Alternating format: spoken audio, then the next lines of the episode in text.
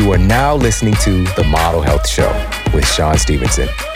For more, visit themodelhealthshow.com. Welcome to the Model Health Show. This is fitness and nutrition expert Shawn Stevenson, and I'm so grateful for you tuning in with me today. Summer is upon us. You know what that means? It means a lot of folks are making a shift to focusing on fitness especially during this time when a lot of folks have been dealing with the quarantine 15 or the COVID 19 pound gain. Fitness is on a lot of people's minds.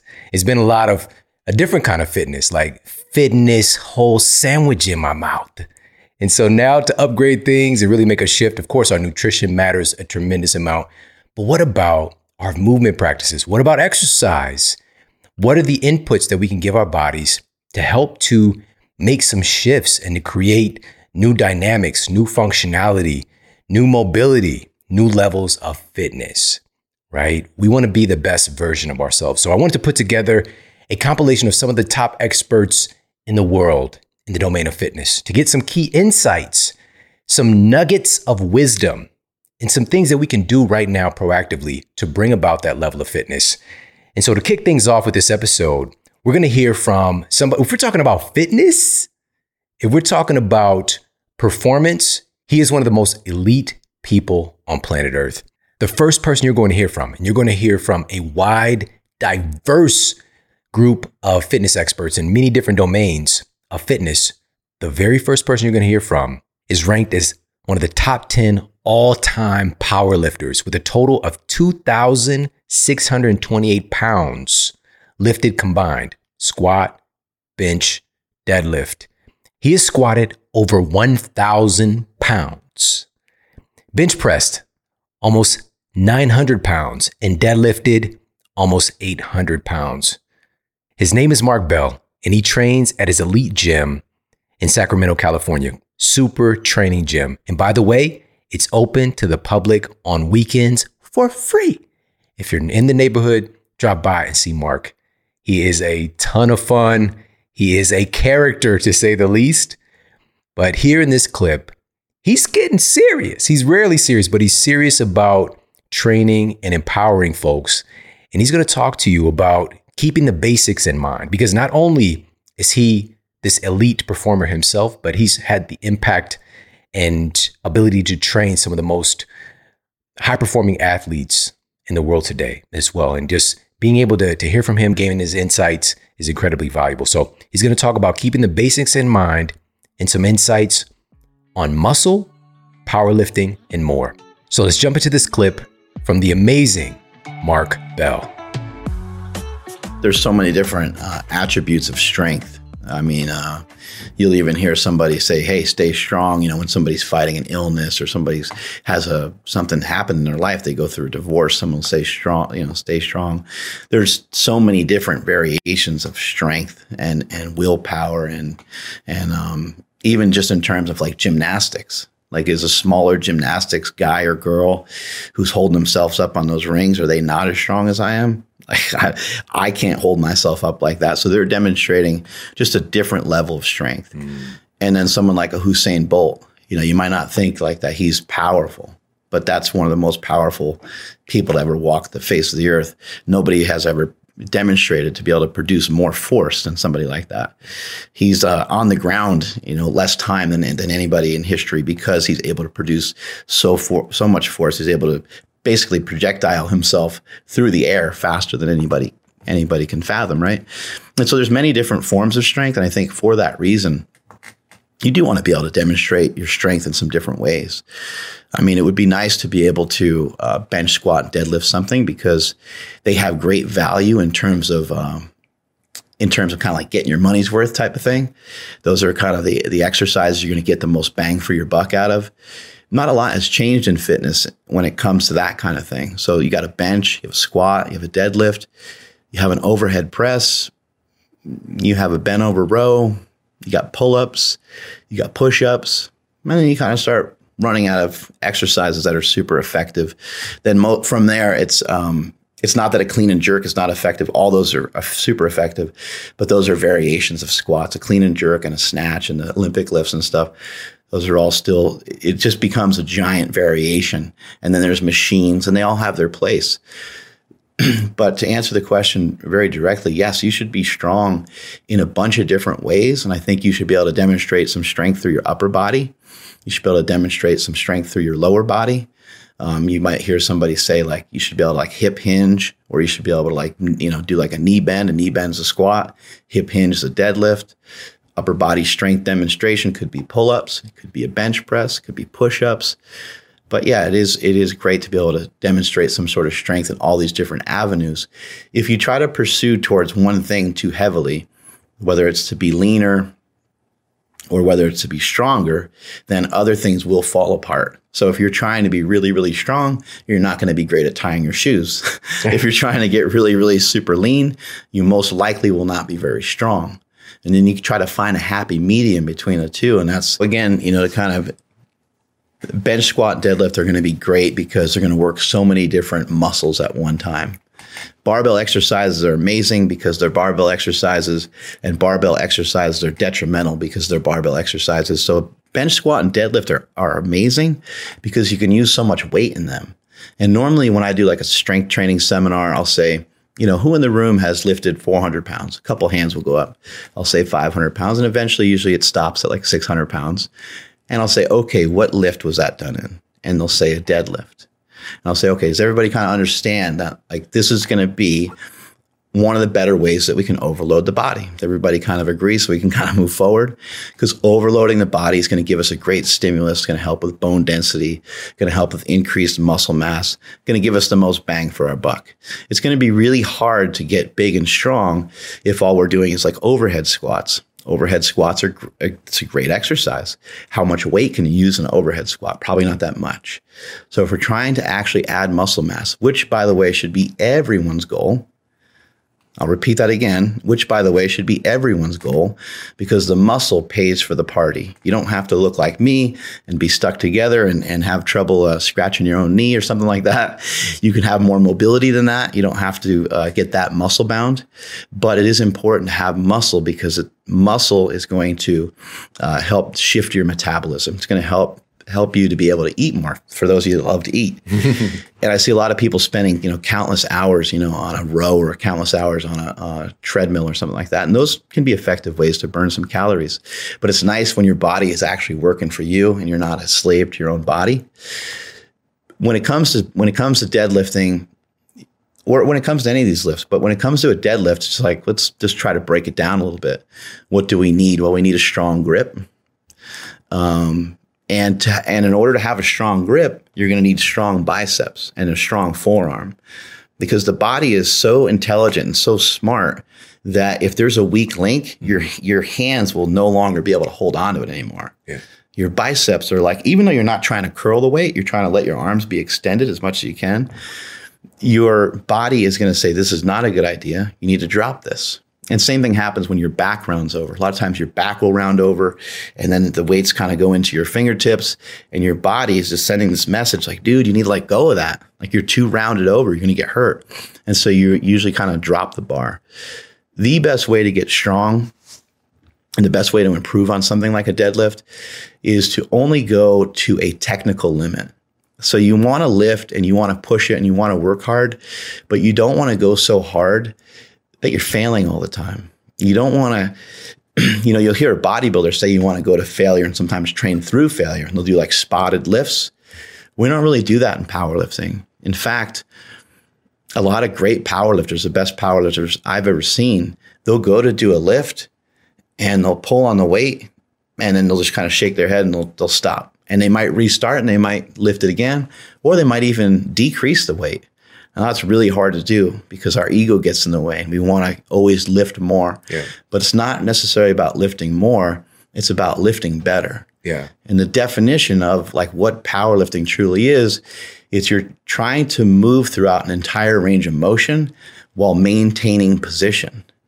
And when you start to see people do that in person, when you go to a powerlifting meet and you see a female do it with 400 pounds or 500 pounds, or you see a guy deadlift seven, eight, 900 pounds and their back is still flat, you're, to me, it's like magical. You're like, this guy's, and this girl's, they're, these are geniuses mm.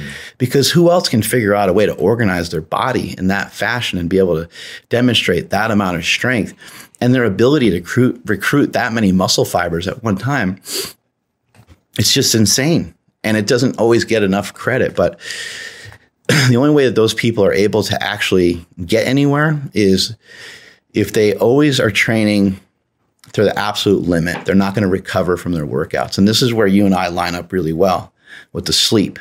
I feel like I have power lifted everything in my entire life. Powerlifting is you do a lift, you go at it really hard, and then you recover. Mm, right. Four, five, six, seven, eight, nine, sometimes 10 minutes in between sets. The harder the lift, the longer the rest is. When you were, we're in competition, when we're in competition, it starts out with the squat, and you have three attempts on a squat, three attempts on a bench, and three attempts on a deadlift. And depending on how big the competition is, is how long it will be until your next turn. It's almost always like 12 minutes in between each each set that you do. Think about that. You know, for some of your listeners, some of the people listening right now, to have 12 minutes in between a set, that's excessive. But that's what happens a lot of times in a powerlifting meet. It's because they want to see those athletes have the absolute best opportunity to make that weight again. So you're not going to be able to make the weight unless you're recovered. The recovery aspect of it, though, all starts with because people ask me all the time, what do you do for recovery? What do you do for treatment? What do you do for this? I don't do much because I try to train the best that I possibly can. I try to train optimally. I find weights that are optimal and not maximal. Mm. That's the biggest issue is people are lifting too heavy. So they think I'm going to go to the gym. All right, Mark Bell said I need a deadlift. And so they're going to go to the gym and they're going to try three plates and they're they're going to barely make three plates and it's going to be really crappy for them. The next week they're going to try it again. next week they're going to try it again. they're not allowing themselves any room to really make any progress because the body is only learning how to do do the lift um, improperly, not really ever learning how to do it the right way. And so, a great way to know what amount of weight you need on the bar, you should be able to talk to yourself while you're doing it. So, if you're somebody that lifts around 300 pounds, try talking yourself through 225 and try five reps and say, okay, uh, I'm going to try to keep my chest up, I'm try to keep my back flat, I'm going to try to keep my stomach tight, and I'm going to try to continue this form all the way up until I lock the weight out and all the way back down to the ground. And I'm going to do all five reps that way. And I'm going to have perfect reps on every single thing that I do for the day. Mm. That's how you want to strength train. All right, up next in our fitness compilation slash retaliation from COVID 19, we've got New York Times bestselling author and creator of one of the most incredible world class gyms in the world today. Onnit Academy. And in this clip, we've got Aubrey Marcus sharing some of the potential pitfalls with conventional training methods. Now, this is very important. He's also going to share some really cool things that we can do to make sure that our bodies stay in balance using more unconventional training methods. So let's dive into this clip from the incredible Aubrey Marcus.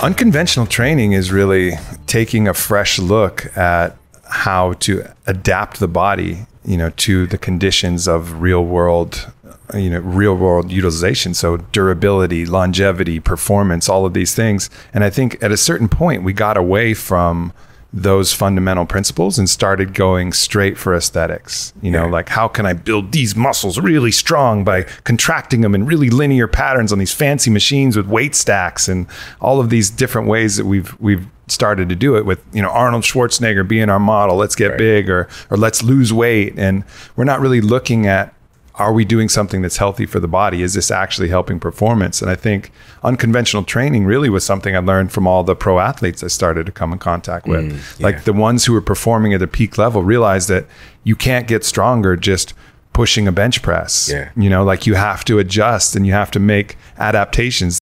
Even if you're a football player, there's never going to be a time where you have equal weight on your left hand and your right hand.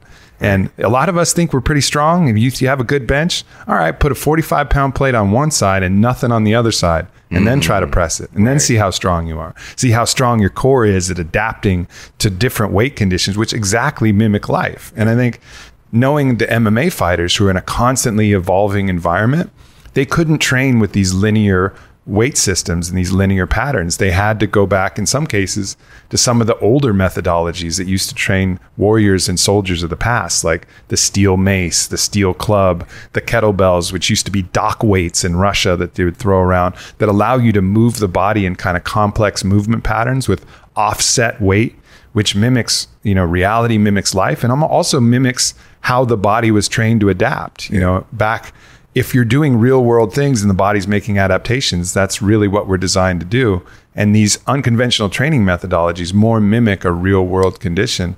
And so assists with longevity, prevents muscle imbalances from developing that can really, you know, short, you know, short circuit your athletic abilities and career. So let's talk on, about something that the first time I had the opportunity to to use this tool was here at uh, Onnit HQ a couple years ago, which is the Steel Club. Mm-hmm. Right. So what's the story behind that? The steel club and steel mace were uh, adapted from ancient Persia, actually, and they mimicked. Um, originally, they were designed to mimic some of the weaponry that the Persian warrior elite were using, because they were using a mace in battle and using um, swords and things single-handedly, like these clubs, and and what they realized was that to train to be able to swing their lighter weapons faster, if they trained with heavier weapons and heavier not heavier tools mm.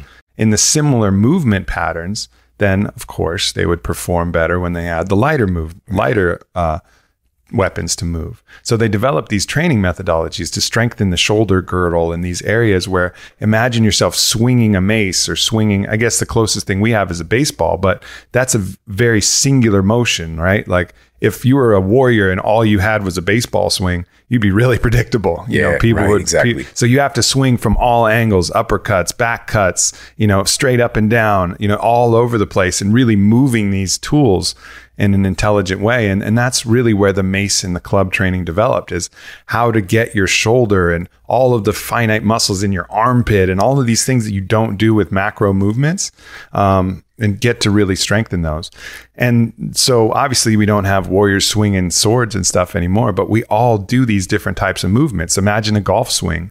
Yeah. You know, like if you're taking a golf swing, you're only really swinging from one side to the other. And of course, you're going to develop muscle imbalance. The same with baseball, unless you're a great switch hitter or if you're, you know, the forehand to backhand in tennis. Like you you want to pattern different movements and practice those, then the club is a great way to get these multi-directional reprogramming, you know, of the other side of your body uh, and strengthen things in ways that you normally wouldn't be able to do. So um, they look kind of like giant juggling pins, and they're heavy. And um, you know, I really, really highly recommend, especially anybody who's a golfer out there, you know, get one of these steel clubs and do the swing the other way mm. of your golf swing, you know, and start working that side of your core muscles and that side of your hip snap and your legs so that your body doesn't over time get so imbalanced that ultimately it breaks down. You know, this is trying to restore muscular endurance, ba- balance, longevity, durability.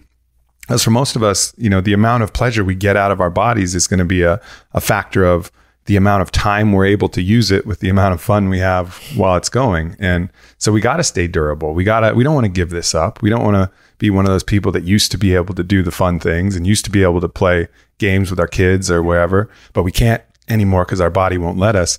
And the corrective steps can start now in training. And the great thing too is these these tools are are fun to use because yeah. you're learning new skills. Like the Mace 360 is a really challenging skill where yes. you're swinging the mace back and forth, and then you pattern the Mace 360. Then we get what's called the Infinity Flow, which is back behind your head, out down in front of your body, back behind your head, down in front of your body, and it's swinging in this seemingly effortless motion. But then you get one of your friends to try, and it's like, how the heck did you do that? Yeah.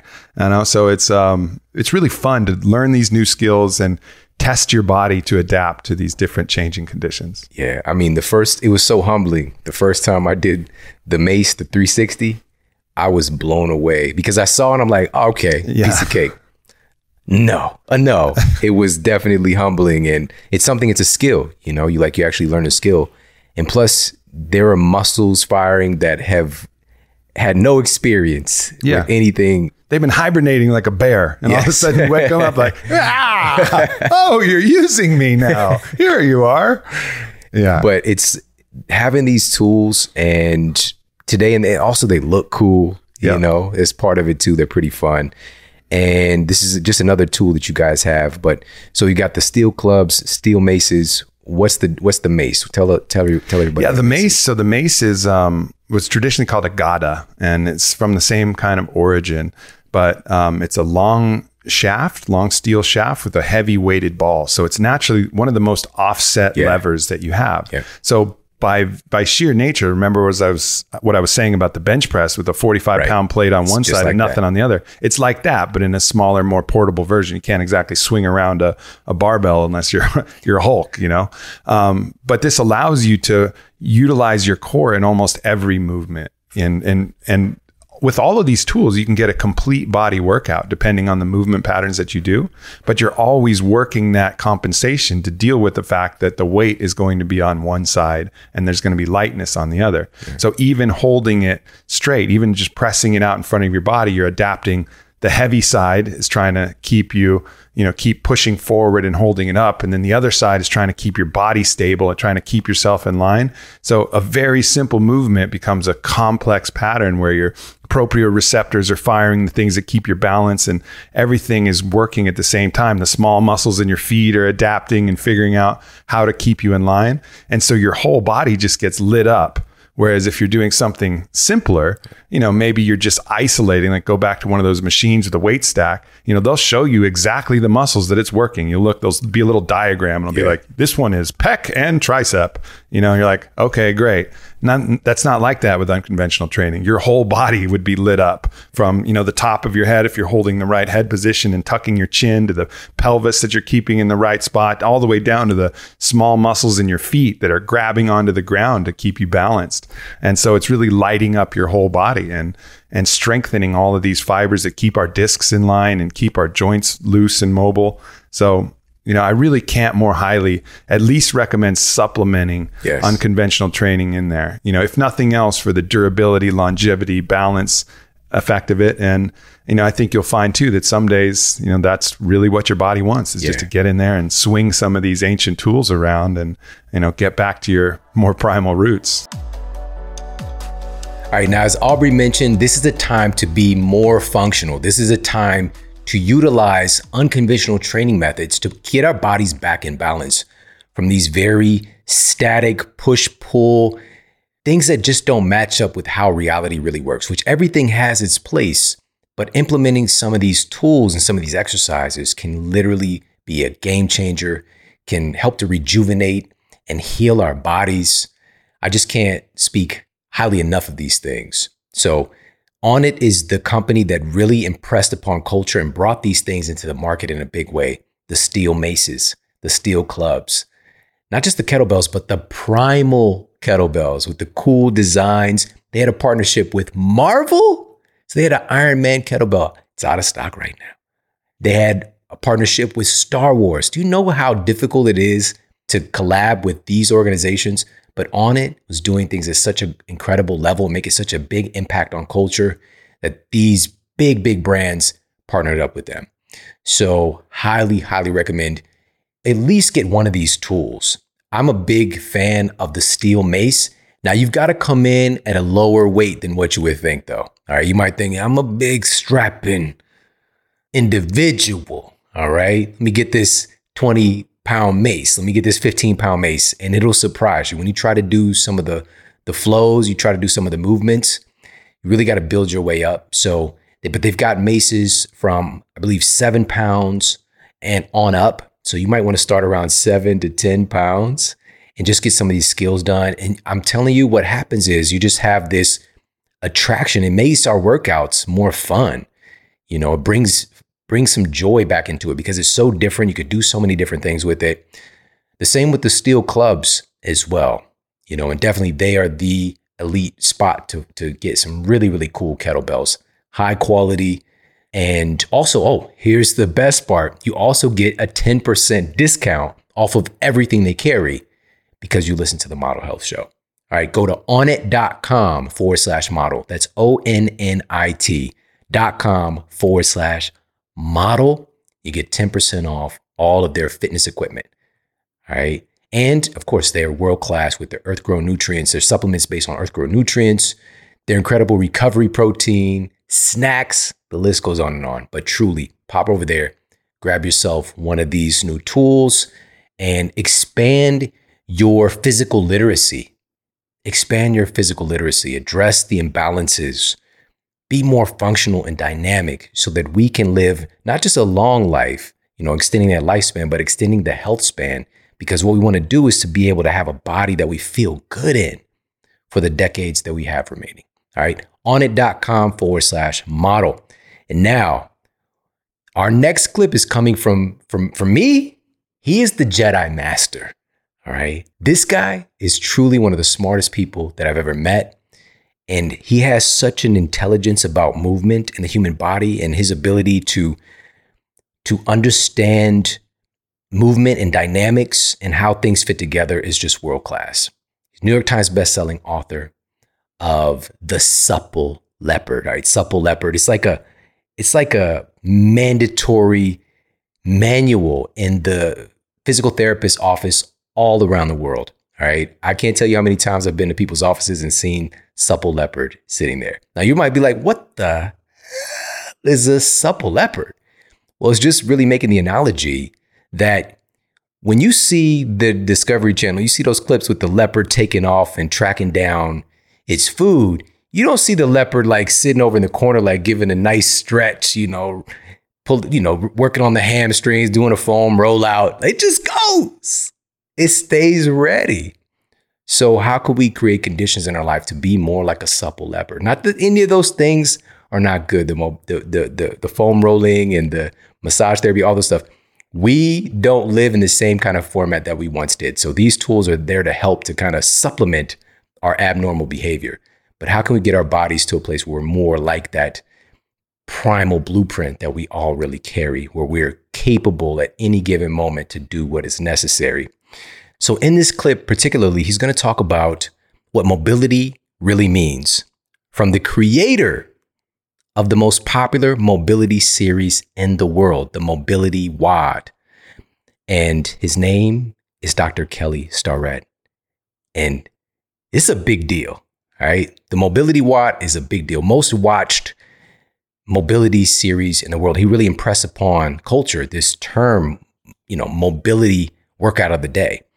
And he's going to share some insights about mobility and position that puts this in a different stratosphere of importance. So check out this clip from Dr. Kelly Starrett. The idea here is that WOD is a shorthand for workout of the day. And um, when we started, we used the word mobility workout of the day.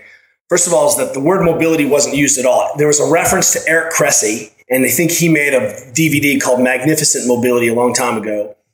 And uh, as a physical therapist, I mobilized tissues.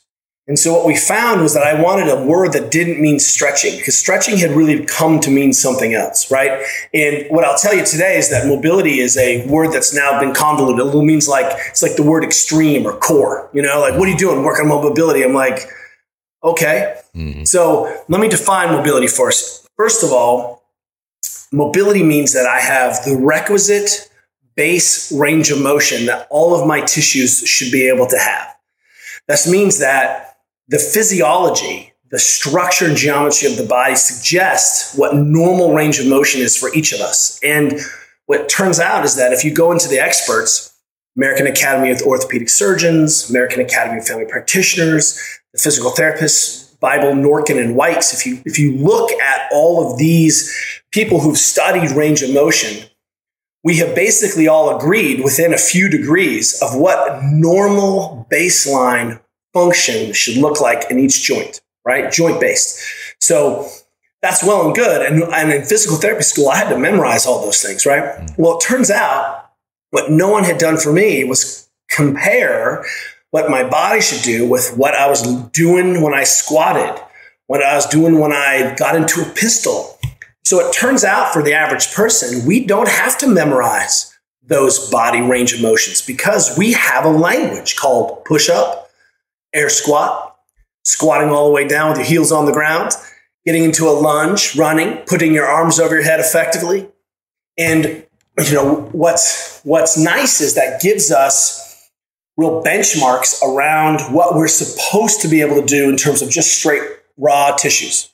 Comma, there's also this software component to it. And what we know is that, you know, your practice doesn't make perfect, practice makes permanent. That's how your brain is wired. That's why we practice skills. That's why you did all those crazy skill drills, right? Over and over again in sports. So that you could ingrain a pattern so that those neurons could literally wire together. The oligodendrocytes, those Schwann cells would come in and lay the myelin in and reinforce that neural pattern so that it would be easier to do it. So why habits are so hard to break. It's so difficult to wire together to create a habit. It's also even more difficult to fire and wire apart because we have to physically break down those myelin sheaths and create a new pathway. So mobility is not only do I have the joint capsule range of motion or my is my interstitial tissue, my interstitium, the fascia, does that does that slide or my muscle stiff? But I also have this software that says, does my brain know how to put me into stable positions? Does my brain know how to organize the body and have the control that it needs? Which means that's 50% of the score is skill. That's why we teach fundamental movements to kids and then continue to build on them. So, like I said, you know, one of the things that we ask about is, you know, as we're having this conversation about mobility, one thing is, hey, do you, can your tissues get there? And then do you have control of your tissues? And what we'll see is that when we look at skills, we want to make sure that skills and training leads to open positions, that the, those skills and abilities scale from kids to Olympic athletes, from children and youth athletes all the way up to my geriatric patients, that the principles are the same for our adaptive athletes as they are for my MMA fighters. It is the same principles. And when we suddenly can't derive consilience, when you're saying one thing and it doesn't jive with the principles of what I'm saying, someone has a problem in their thinking because what's happening now is that there are lots of ways to get to the end. We know that all roads lead to Rome, and it's okay to have styles. You're, you know, the soldier from Onnit. You're all about the, you know, kettlebells, and and great. And there's a lot of ways to be working on those, get you to those shapes and positions, but the principles and the physiology remains constant. The environmental considerations remain constant. We just turn up, turn down. So when you suddenly get to mobility, what we've found more and more now through the workout of the day is that, hey, we want position to be part of the conversation of the modern physical practice. And when I say physical practice, I'm not talking about just training for an hour. I'm talking about your physical practice starts when you go to bed and how well you sleep and how dense you sleep. That's part of your physical practice. What you do first thing in the morning and how you prime yourself the foods you eat, how much non exercise activity you have during the day, your ability to downregulate, did you breathe hard, all of those things. And then we can talk about training. All of those things constitute your physical practice. But what we've tried to say is hey, look, the issue is that a lot of times we can buffer poor positions for a long time until all of a sudden you're like, what do you mean I can't squat all the way down? What do you mean I can't put my arms over my head or take a full breath? What do you mean my shoulder comes forward in Kimura? And so what we've done then is said, hey, let's put position and value position as much as we value strength, as much as we value speed, as much as we value cardiorespiratory conditioning. And really, position is a hallmark of efficiency. And ultimately, the way we train and think is that we say, hey, look, Uh, here are your positions. You've got it. You're solid. We're working on it. It's a moving target. It changes day to day based on who you are and what's going on. But can you maintain that shape and position under load, under a little stress, when you're breathing hard, when you're going fast, when you got to do more than five in a row? Right? What do you look like at the end of your 5K race? Do you look like the beginning? Well, there's a really interesting diagnostic around your position. And what we've said forever is as long as you went faster that was good enough. And now we know that that's short term thinking. And so what we can really say is the skilled athlete can transfer the positions between sports, between training modalities faster and faster and faster. And suddenly what you have is what someone else, and, I, and I'm blanking on the name, calls repetition without repetition. And that's it. So that I never, when I'm snowboarding down some steep face, I never want to be thinking about my feet or my breathing. I want to be thinking about where the board's going, what's coming next, the inputs. I got to get back to no mind. But right. that's why training is so important and why we need to take sometimes take the high intensity out now because we're here and put the skill and mindfulness back in. Up next in our fitness compilation is another Jedi Master. We've got the one and only Katy Bowman, best-selling author of such books as Move Your DNA, Game Changer, Culture Changer. And also her other books include Dynamic Aging, Whole Body Barefoot, and Don't Just Sit There, and many others. She is a writer, writer, but she's also a world-class biomechanist and understanding this really deep and powerful interaction between our environment and how it shapes our bodies. So it's literally our environment is shaping our physical appearance. And super fascinating stuff. And in this clip, she's going to be sharing some insights about the most essential form of exercise and how it's been lost over time and how to incorporate it back into our lives. So check out this clip from the one and only Katy Bowman. Stop telling people just to walk more period. Instead, I'll try to approach like you can actually get more done in many cases if you choose to walk because walking well, let's, let's go with first like why it's a nutrient dense movement. It really uses a lot of your body. It, it loads the bones, right? So like if you were to compare it cycling, for example, walking you are weight bearing on your body. Where cycling, you're not. Your weight is really put upon your seat which is put upon the frame, right? So it's you carrying your weight around. A good thing to do. So we talk about body weight exercise. Walking is a body weight exercise. It's where your limbs get to feel how much you move. They're also moving through a really big range of motion um, you know, your arms are swinging front to back, much different than the computer position or even your arms affixed to a bicycle position, right? Where your arms are still sort of in a computer position. So you get this shoulder movement, your legs are getting behind you perhaps for the first time that day. Like even if you're cycling, your thigh bone never goes behind you. Yes, it's moving a lot, but it's not, it's moving through a very narrow range of its potential. So walking again, it just, it it moves a lot of body parts. And when you carry something too at the same time, there's a lot of core work, coordination, glute work that goes into walking. I mean, as simple as it is and as slow and boring as it can seem, your body doesn't feel that way. Your, your mind feels that way, but your body doesn't necessarily feel that way. Um, especially if if you can figure out like if walking hurts and there's uh, different ranges of ability but if walking is bugging you in your knees or your hips or your feet you want to sort that out because for this other reason why i recommend walking walking really facilitates lots of experiences and transportation. Like getting from point A to point B is a thing that humans do, like moving around. And it's a really, uh, it's kind of hard to, it's kind of hard to, to explain it now because we've become so car centric recently that unless you are a walker, which I am a walker, meaning I choose that as transportation, you don't really realize that we've given up most of the walkways for carways. I mean, I've been walking and hanging off the side of a freeway before because there's no other way to get to a place anymore without a car, mm. without a motorized transportation. And so it's just um, one, one of the reasons that people don't move, it has a lot to do with their economical reasons because time and economical reasons really go hand in hand. This exercise move more requires oftentimes that you have free time. And so what they really understand is a lot of people don't have free time.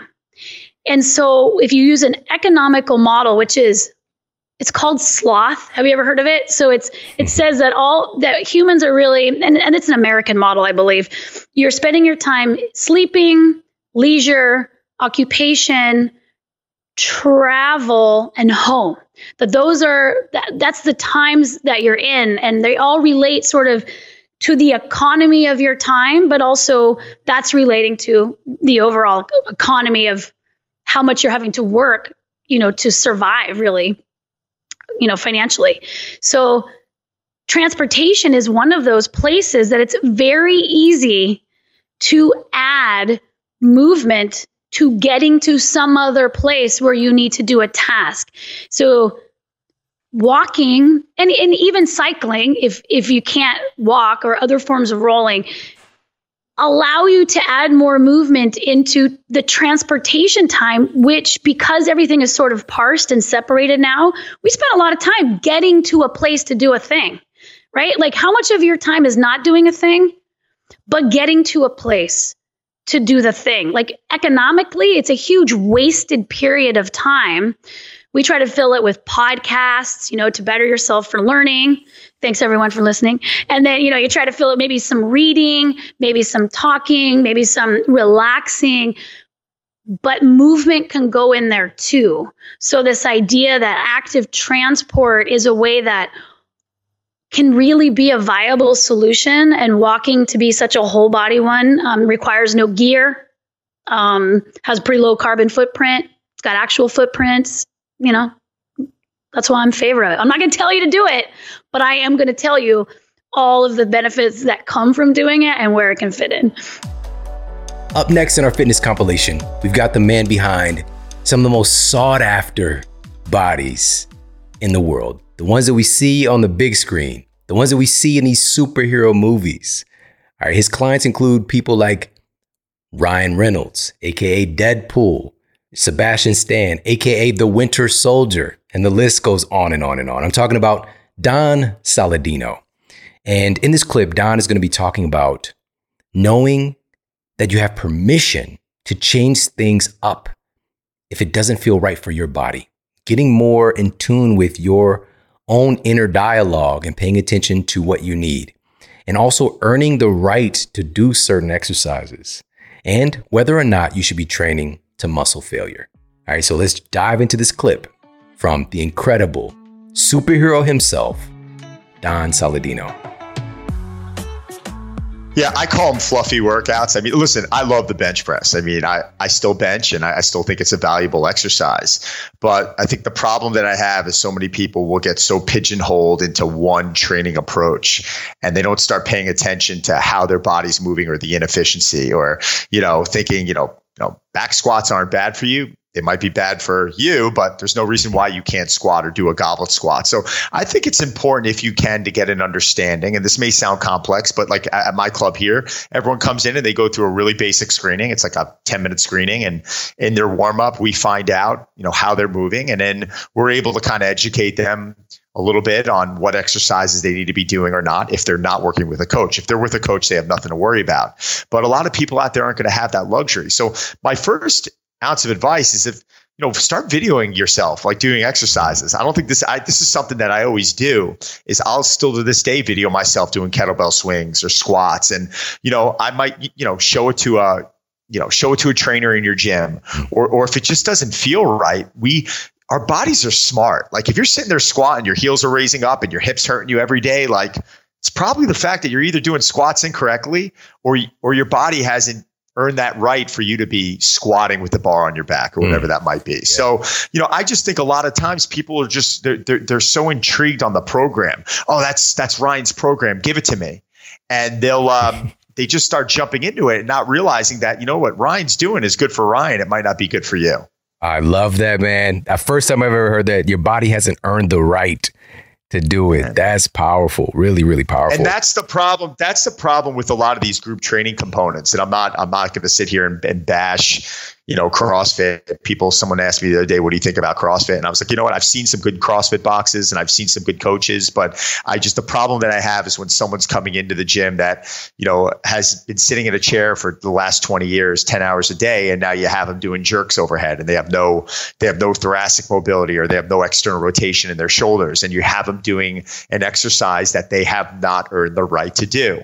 So I think there's still a, an easy way to give them that training effect that they're looking to looking for, but there's no reason why they have to come into a one size fits all exercise. I can get the same effect out of a med ball slam for someone that I would be doing with an Olympic barbell. Like, is it really going to matter? The answer is no. But a lot of fitness professionals out there want to own the process and like it's their methodology, like they created it. And um, I think as fitness professionals, we have to do a much better job of educating people. I think there's a lot of low grade, there's a lot of low grade coaches out there, and it's making the jobs for us a little bit more difficult because we have to sit there and tell people, relax relax. Let's take a step back and so we can move forward. You know, I think there's a time and place for everything. Um, again, uh, these are these are boring answers right now, and I really apologize, but I think it depends on the individual. And I think if you have someone coming in, or, or let's let's take some of your listeners who might be, you know, sleeping five hours a night or four hours a night, and they're under a lot of stress from work or relationships or not getting the nutrition that they want or that they need, um, I would say that muscle failure is probably the worst thing for them to do for themselves. Uh, I think it's going to be way too taxing on their central nervous system. I think they might feel great for the first week or so out of the gate, and they might be like, "Wow, I'm sweating and I feel awesome." But in in time, they will, no doubt about it, start seeing a decline in their strength and in their energy. So I think it depends on the individual. I think for someone like myself, who's pretty in tune with their body, do I train to muscle failure 365 days a year? Absolutely not. You know, I might take a couple of blocks of my training or a few weeks of my training and decide to train to muscle failure, but I also understand that I have to scale off of that. So um, I think it really comes down to your body's really smart. And if you're coming into the gym on a day and you're not feeling great, whoever said you can't see good progress by going through the motions? Mm, and I think wow. taking a little bit of an easier strength approach, I think this is something that, you know, one of my favorite movies of all time is Rocky. I mean, how do you not love Rocky? But it was almost the worst movie ever for people when it came down to training because, you know, they want to revert back success to the Rocky Three training scene of him sprinting on the beach, him and Apollo, or yeah. climbing up the mountain in Rocky Four till he's literally falling down. And it's really set a it's set a bad precedent for people because they're under the assumption that unless they're killing themselves, they're not going to see progress. And I tell people now, Don, I I hate training more than 15 minutes, and I'm like, well, train for 10. Mm. Well, am I going to see progress on that? I'm like, absolutely. If you don't train one day next year, but you train and break a sweat 10 minutes a day, for 300, let's say 300 days, you don't think, of course, you're going to see progress. You're going to sweat. Your body's going to feel better. You're going to be more active. So, this assumption that you need six days a week at 90 minutes a clip, it's insane. It, it, like you're going to see progress doing, do something. You're going to see progress. Going to failure and taking the muscle to exhaustion is a very difficult thing to do. And yes, you might see a percentage increase on muscle stimulation but the reality is, it's probably going to be so minute that you're not going to see the difference at the end of the year, but your body's going to feel a lot different. So I would urge more people to kind of throttle back, get through the workouts with some confidence, feel really good, and then come back the next day with a high energy level. Moving on in our fitness compilation, we've got a true movement expert. He's a movement coach, best-selling author, fitness expert, and in this clip, He's going to be sharing some powerful insights on how we can reverse a lot of the kyphotic, closed up posture that is so prevalent today with all of the time spent on our phones and computers. So, this tip is incredibly important. All right. So, fitness is so much more than our body composition, it's our functionality. And this one is a game changer. And he walks the talk as well. All right. The physical fitness is clear when you see our next guest. Aaron Alexander. And he's a walking example, but the thing that he incorporates the most is his movement practices, staying nimble. Jack be nimble, Jack be quick. All right, that's what my guy Aaron Alexander is all about. And again, this clip is something that I can't even tell you how important it is. It's super simple, but the question is, are you doing it? Are you utilizing it on a regular basis? Very important to open us back up, open our bodies back up. Again, kyphosis is that closing up when your shoulders start to fold over. We start to get that little bit of that Quasimodo, a little bit of that hunchback of Notre Dame going. All right. So, how can we open our bodies back up so we can breathe, so we can be more of the stature that we're designed to be? So, check out this clip from Aaron Alexander. A really simple thing that um, people could add into their daily worlds, which is like one of the one of the principles that we break down, is just the value of getting your arms up over your head each day. So you're just getting like a pull-up bar in your house. Like, please, if you don't already have a pull-up bar, get a pull-up bar in your house. Uh, and not even, I don't even care if you ever do a pull-up. A lot of girls can't do a pull-up. It's great, no problem. They're a lot better rock climbers typically because they, they're forced to use their lower body in order to, to climb. Whereas guys that can grunt through and muscle through and use their upper bodies, they end up lacking form. You know, so I don't even care if you can do a pull-up. What I care about is that you get your arms up over your head and you just spend a little bit of time each day. In the book, I recommend 90 seconds total. So that could be like 15 seconds, six times or whatever. Uh, hanging from that position. And you think of it as, as you're doing that, you're literally restructuring the shape of your shoulder girdle, which a common tendency is to go into impingement if you're always hunching forward, cell phoning, carpal tunneling yourself, and computering and chairs and all that. So just that simple practice of just oh, like get long, create that space in there, hang for a total of 60, 90 seconds. Uh, whatever you'll do is what I want you to do. Uh, if what you'll do is 10 seconds, 10 seconds. Like whatever you'll do, whatever bite is good for you.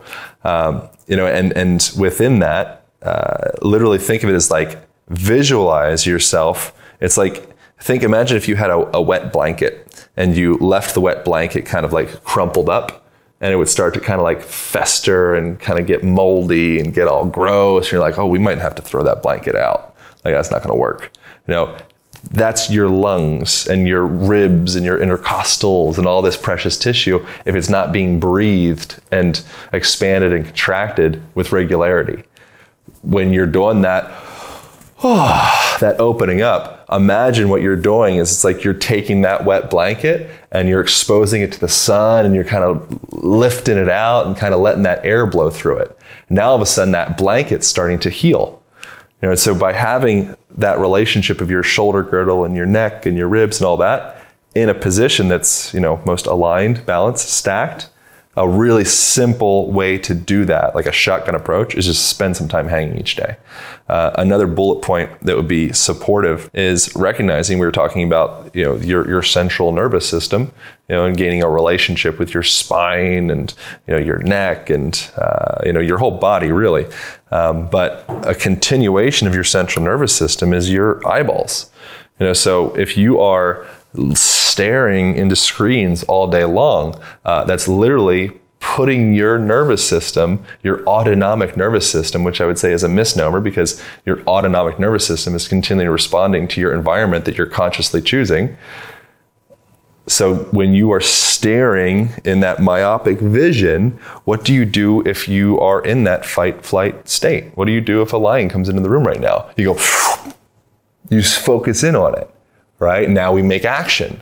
So now we go in and we go through that whole you know, the, the, the, adrenaline and the cortisols and all those things come online, get you ready to, to move, and then what do your eyes do once you've defeated the lion or made it away or go into like you're over the you're in the savannah and you're kind of just like oh you're taking it. You're probably not focusing in on a lion anymore. You're probably just kind of spacing out and saying like whoa man that was crazy right? So your eyes, the continuation of your brain, your central nervous system, are continually feeding information back into your physiology, saying, okay, are we focused? Are we executive function? Fight, flight, make it happen? Or are we more in that panoramic vision where it's a, a calming, soothing, rest, digest, repair type state?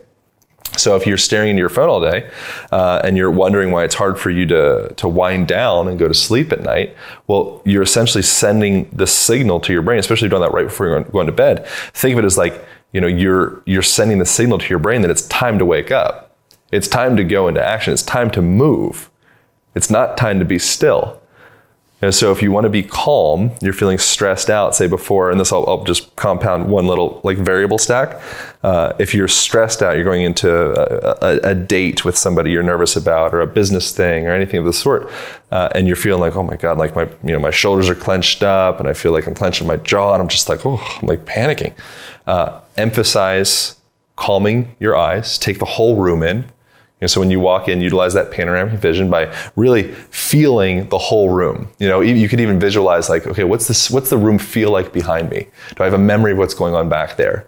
Right? Like, can I can I kind of feel the people behind me? Can I really take? And anybody that's ever gone uh, bow hunting, which I don't know people's beliefs around that, but whatever, the the experience of hunting is really fascinating to have. Even if you don't ever actually uh, kill an animal, just the experience of stalking an animal it's one of the most unbelievable experiences because you your senses turn on in a way that will never happen in a Whole Foods. Right? Unless it was like there was some sniper came in and all of a sudden, and then all of a sudden, poof, you're on. Right? You know, so when you're out there hunting, you're hearing every little stick, every little twig breaking, wind, you're noticing the directionality of the wind because that's going to determine the smell from me. You're taking distances. Okay, cool, that's 20 yards, 30 yards, 40 yards, 50 yards. You know, so you're the, the your physical, environmental, internal map of what's happening goes and expands out and you become the forest. So what is that at a neurological level? It's you coming alive. it's you engaging with your world. When we're talking about fitness, we want to get the most out of the things that we do. Our energy, our performance matters. A study published in Medicine and Science in Sports and Exercise tested 30 healthy people for six weeks to record the effects of cordyceps medicinal mushroom on their performance. The group that added cordyceps to their daily regimen had twice the oxygen uptake of the control group. This oxygen is essential in supplying nutrients to the muscles, preventing fatigue, and preventing the buildup of lactic acid. Basically, you can go further stronger. Another study done by the same group also showed a 9% increase in aerobic activity from utilizing cordyceps. Now, the key here is making sure that it has a dual extraction to actually get all of these nutrients. Make sure they're in a bioavailable form from the cordyceps. So you need a hot water extract and an alcohol extract all in one. Now, cordyceps is one of my all time favorite things. Huge fan of cordyceps. Have cordyceps on almost a daily basis, depending on what I've got going on. Sometimes I alternate between cordyceps and lion's mane, depending on the what I have on the agenda. But if I know that I'm going to be physically active, love having cordyceps in those spots. And so having that dual extraction, you can get a, a cordyceps elixir from Four Sigmatic, but they also have cordyceps combined with organic coffee. Now listen to this. A study published in the American Journal of Clinical Nutrition found that the caffeine that's found in coffee is able to increase our metabolic rate by 3 to upwards of 11%. And this is what they found in this study. Most of the increase in metabolism is caused by an increase in the burning of fat. All right, so it's actually utilizing fat for fuel. Now, combine the cordyceps along with the coffee, you've got a pretty good mixture there. Or they also have the cordyceps elixir as a standalone as well. And just to reiterate the, the value of cordyceps, this was published in the American Journal of Chinese Medicine, found that cordyceps protects our mitochondria by scavenging reactive oxygen species. Fitness, when it really gets down to the heart of it, is so much about the performance of our mitochondria. It's one of the ways that we can generate and create more of these energy power plants in ourselves is through doing exercise. So it's fueling and protecting the mitochondria and being able to do the exercise, perform, and to create more of them. This is why developing muscle, muscle is sort of like a reservoir for energy and anti-aging hormones. It's so cool. So these things all feed into each other. And also, Several other additional human studies found that cordyceps improves cardiovascular function, VO2 max, and insulin sensitivity as well. Head over to foursigmatic.com forward slash model, and you'll receive 10% off all of their incredible mushroom elixirs and mushroom blends. Again, that's foursigmatic.com forward slash model. That's F O U R S I G M A T I C fitnessnutrition.com forward slash model. And now moving on to our next expert here in our fitness compilation, we have somebody, she's such an inspiration for me. And her name is Kelly McGonigal. And she's a health psychologist. And what she's going to share here in this clip is something extremely unique and invaluable that happens when you contract your muscles through, and this is the key, through any type of exercise. So let's dive into this clip and this incredibly powerful insight from the amazing Kelly McGonigal. I think this is the most fascinating research. I mean, you know, so I'm interested in all psychology, all neuroscience, and this is the I think the most interesting finding of the last decade in all of science. And this is the insight that your muscles are basically an endocrine organ that secrete hormones into your bloodstream that affect every system of your body. And from a health point of view, um, you know, your muscles will secrete um, hormones and other proteins that are good, you know, that fight cancer cells and that are good for your heart health. You know, the things that we know typical why exercise is good for your health. But um, your muscles, they secrete chemicals and proteins when you exercise that are also really good for your brain health. And one of the first papers, you know, almost 10 years ago, that was published explaining that when you contract your muscles, they literally secrete these, these proteins into your bloodstream that make you resilient to stress and can protect you from depression. The scientists called them hope molecules. This idea that literally your muscles are manufacturing like antidepressant molecules. And the only way to get them into your bloodstream where they, they can then travel to your brain is you have to contract your muscles. Like that's it. But your muscles are, it's like a pharmacy in your muscles. And anything you do that contracts them, walking, hiking, running, dancing, weightlifting, like swimming, anything, you are going to be dumping hope molecules into mm. your bloodstream that when they get to your brain, they they work as an antidepressant and they also help people recover from trauma. Like that, that's like a miracle.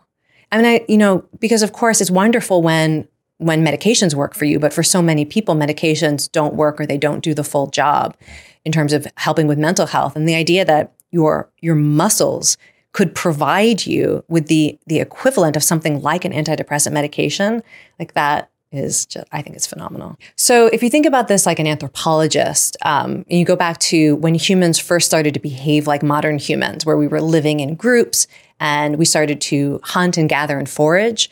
Um, that the way humans survived is they had to engage in a lot of physical labor. You had to go out and chase animals and scavenge for dead animals and collect all your berries and your fruit and your roots and all of that. That that you know a couple hundred thousand years ago, humans really had to become more physically involved in order to survive as a species. And um, what anthropologists believe now is that basically the modern human brain is a brain that has evolved and is adapted to find hard work rewarding, that that's the only way humans could survive. There had to be a sense of pleasure and some kind of psychological benefit from using your body to do meaningful, hard things. And um, one of the ways that this expresses itself is the runner's high, which is so interesting. You know, we think of the runner's high as like an endorphin rush that makes you feel good for running, but like why? Why would your brain produce chemicals that makes it feel good to run long distances. And the idea is that, well, that's an example of how the modern human brain is trying to reward us for engaging with life. That if you will get your heart rate up a little bit, you'll put in the effort um, that it might take to, say, hunt an animal or to, to feed your family, um, will make it feel good. And the neurochemical that seems to underlie the runner's high also helps us connect with others. And that's what I think is so interesting from, you know, the, the anthropological or the psychological side is that something like the runner's high, it doesn't only make it feel good to engage with life and work hard, but it makes you a more social version of yourself.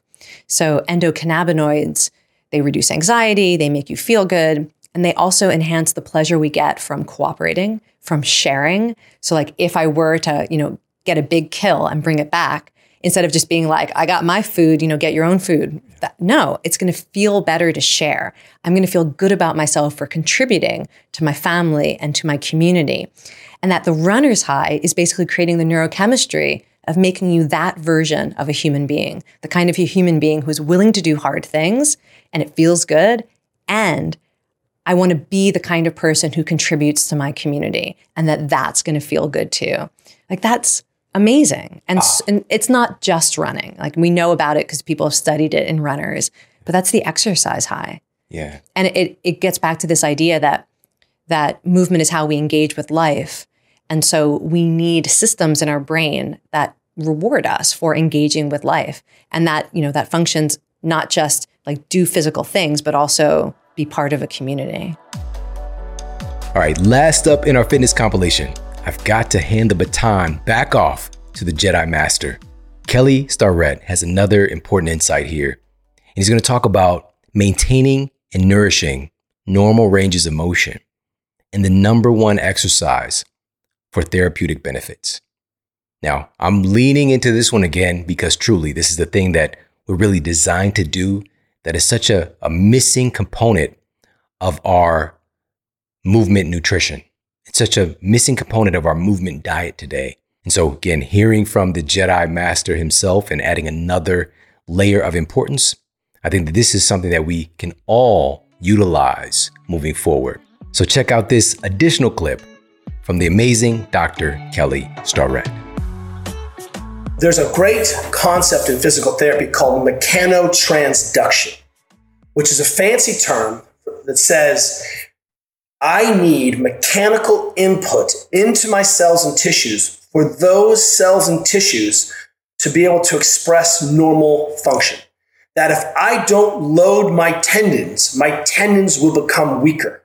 Okay, that makes sense we told women forever and ever, hey, look, you got to walk and take calcium. Well, it turns out walking wasn't enough pounding to uptake the calcium. You had to load. Then when you loaded, the bones were like, I know what this is. It's cueing to get stronger. Give me that calcium, right? One of our friends, Katy Bowman, who wrote a great book called Move Your DNA, which is fabulous, talks about this example of the orcas that have the tall fin.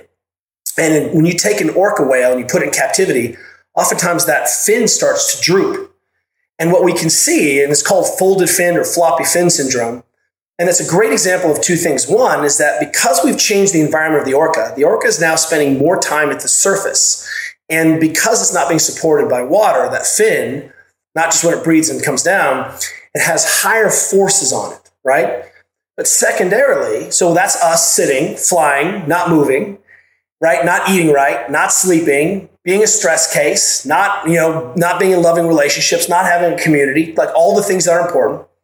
But now, because that orca isn't swimming very fast all the time, sprinting and hunting, there's no force pushing on that fin very often. And guess what happens? The collagen at the base of the fin starts to degrade because it's not exposed and it's not reinforcing itself under normal forces.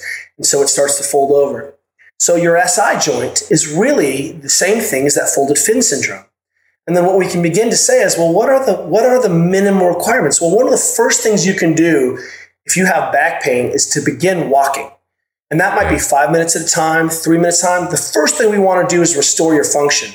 You're not going to make yourself worse walking. In fact, you need to, to move your decongest the tissues, to put those loads in. And what we think is, what we're coming to understand is that that 10,000 steps everyone's heard of before, that's our minimum therapeutic dose. As you know in your book, one of the easiest ways to get people to start sleeping again is to get them to move a little bit more during the day. So that if you're having a hard time sleeping, you have back pain, guess what? We're going to knock both those things out and we're going to call it's called walking. Hmm. And that is what human beings are supposed to do. We're not supposed to drive to the mall and drive to the grocery store and drive like we're supposed to walk. So see if you can't kick that up to 10,000 steps on a low day. And that means when you get home and you've only walked 8,000, you need to go for a walk before you go to bed. Get your steps in.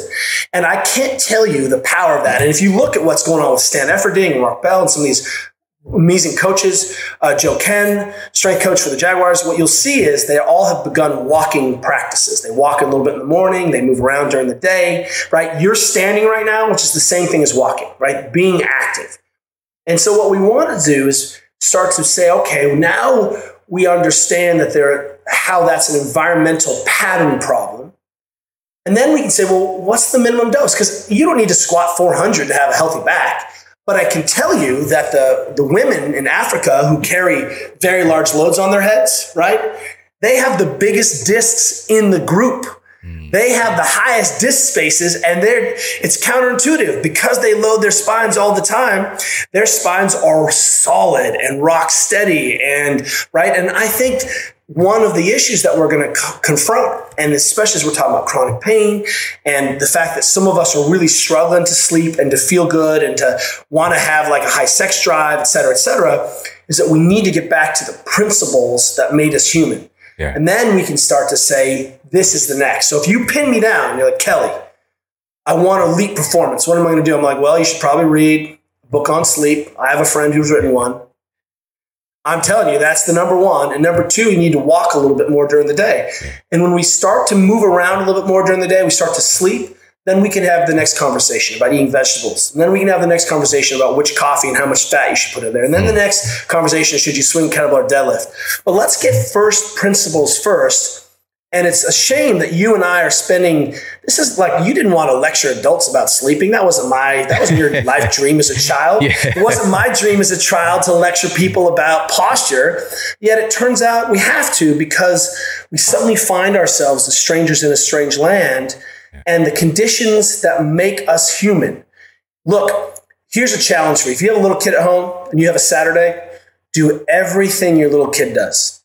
Toddlers, toddlers walk two and a half miles a day on average. Toddlers, you do not walk two and a half miles a day. Hmm. Every time they get up and off the ground, do it. Every time they jump and land, do it. Every time they sprint somewhere, do it. You're going to be so cooked. And what you're going to realize is that you don't have to warm up as much. You don't have to activate your glutes as much. You don't have to do all of these mobilizations or skilled tissues or position transfer exercises because you are maintaining and nourishing that normal range of motion and healthy tissues just by the fact that you're being a human being. Thank you so much for tuning into the show today. I hope you got a lot of value out of this. As time has gone on, we've really started to separate human health into all these different parts. All right, we got fitness over here, we've got nutrition over here, we got sleep over here. But truly, these are a part of the dynamic of being human. These are the things that our genes expect us to do. Our genes expect us to move in order to express, because our genes really are instructions. And we know now that there can be hundreds or even thousands of different potential expressions of a particular gene. And our environment, our environmental inputs, our movement practices help to aid in healthy gene expression. Right. So these are all aspects of being human. So when we're talking about fitness, this is just required. It's just a part, it's a part of the deal you sign when you get here, but we can also find immense joy in it. And I've said this many, many times before, but the number one form of exercise is the exercise that you'll actually do. All right. That is the best form of exercise. So, of course, we can pick up all these different dynamic insights from experts, and some of them might really speak to us and inspire us to add things in and to, to try and experiment and do different things. But what it really boils down to for longevity is, is finding and allowing ourselves to do something that we love. So if you just enjoy dancing, give yourself permission to dance more. That's a form of movement that you can extract many benefits that, again, enable that healthy genetic expression. Move your DNA, leaning into the incredible insights from Katy Bowman, for example. Also, if you're super into competitive sports, so and maybe you're not in a position, maybe you know you're you're at a place where you're not getting out and going up and down the basketball court anymore. Have you ever played ultimate frisbee? All right. Again, that could be super competitive. One of the most exceptional people who's really demonstrating what's possible in the senior years, Mark Sisson, who's been a guest on the show as well. Big, big player of ultimate frisbee, where at one time he was a world class endurance athlete. You know, now he's into the, you know, a whole different ball game, but he's doing something that he loves. He found something that he loves. So if you've yet to find what that thing is, because some people, a smaller amount of people, that's the thing that holds them back is like, well, I don't know what I love. Give yourself permission to experiment. All right. Take some different classes, you know, whether it's, you know, a Zumba class or whether it's, you know, a spinning class whether it's, you know, some, some tennis lessons or whatever the case might be. Find your thing. Find your thing that really resonates that you enjoy doing, that you're just like, I can't believe that this is like exercise, quote, exercise are good for me.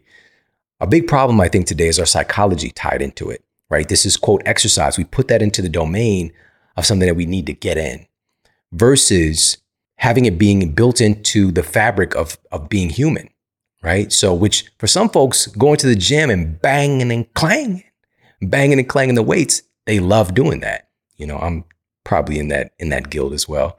But outside of that, some folks it's just not their it's not their cup of Earl Grey. All right, it's not their cup of tea.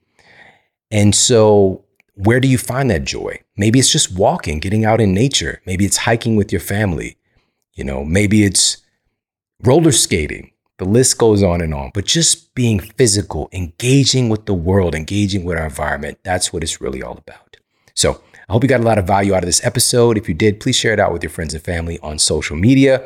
You can tag me. I'm at Shawn Model on Instagram and Twitter, and at the Model Health Show on Facebook. And we've got some powerhouse, epic guests coming your way very soon, and epic masterclass episodes as well. So be ready. Take care. Have an amazing day, and I'll talk with you soon. And for more after the show, make sure to head over to themodelhealthshow.com. That's where you can find all of the show notes. You can find transcriptions, videos for each episode. And if you got a comment, you can leave me a comment there as well.